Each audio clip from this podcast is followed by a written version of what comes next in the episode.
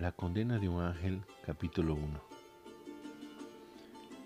En la noche del 7 de febrero de 1677, un misterioso hombre cruzó la plaza Rocío en la ciudad de Lisboa en medio de una gran tormenta de lluvia y trueno.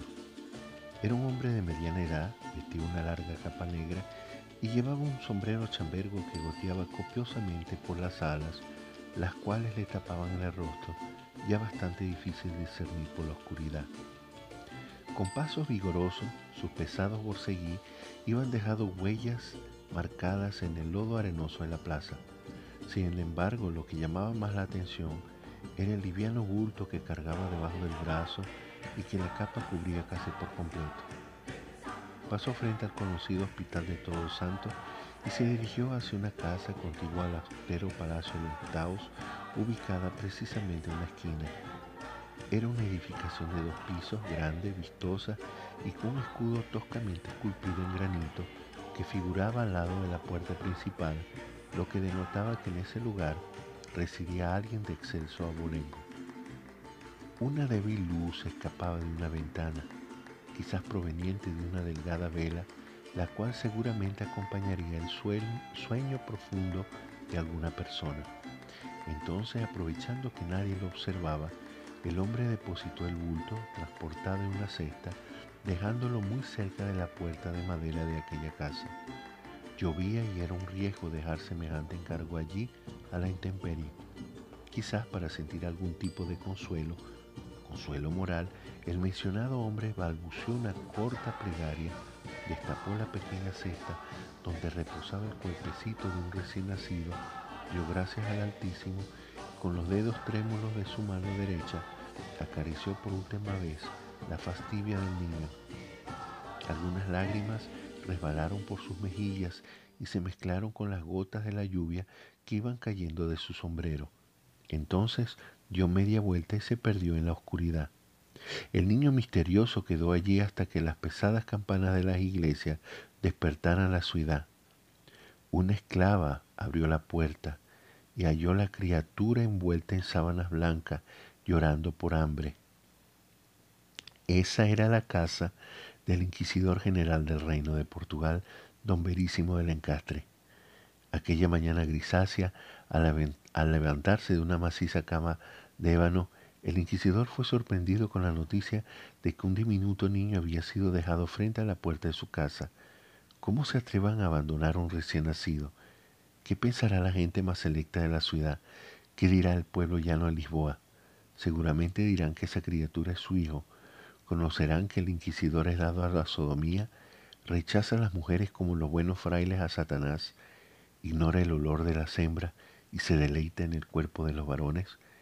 Este es el inquisidor general del reino, el hombre que debe juzgar la herejía, la hechicería, los pecados contra natura y todo lo que crece como hierba mala. El inquisidor se levanta en la mañana para entregarse a fervientes rezos, a la meditación de sus lecturas y a planificar su ocupado día de labores. Cuatro esclavos bantúes lo llevan en una portentosa litera hasta la vieja catedral de la ciudad. Cuando se cansa de fustigar a los demás sacerdotes con expresiones tediosas y falsos sermones, se pasea por los distintos monasterios donde han entrado los jóvenes que aspiran a convertirse en monjes. Puede ser que alguno de ellos le agrade y él se deje llevar de amores por un jovenzuelo que acceda a convertirse en su amante secreto. Ojalá nadie descubra lo que todos saben. El inquisidor es sodomita y hay quienes susurren que el primero que debiera arder en las hogueras del Santo Oficio es precisamente él, el inquisidor. Sea como sea, la aparición de un niño recién nacido y acabado de llegar al mundo puede ahuyentarle la fama que pesa sobre su cabeza. Por lo menos la muchedumbre podrá pensar que esas difamaciones y dudas sobre su virilidad son falsas, y así se disiparían cuando supieran que el verísimo el encastre también sabe sembrar bastardos en vientres de mujeres, aunque no faltará los que digan que un vicario de la Santa Madre Iglesia también debería vivir una vida casta. Seguramente un hijo natural es pecado y abominable ante los ojos del Altísimo. En fin, este niño envuelto en sábanas blancas contiene un misterio una y una bendición y un puñado de sentimientos confusos.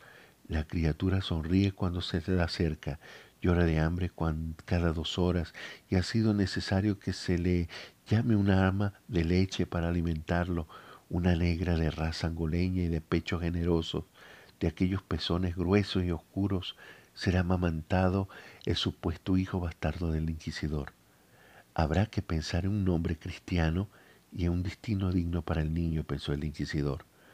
No se hablaba de otra cosa en las plazoletas, en las tabernas cercanas al río, en el palacio de los Estaus, en la Ribeira y en los monasterios de Lisboa, y el inquisidor se sentía en el fondo de los fondos satisfecho con la llegada del civilino niño.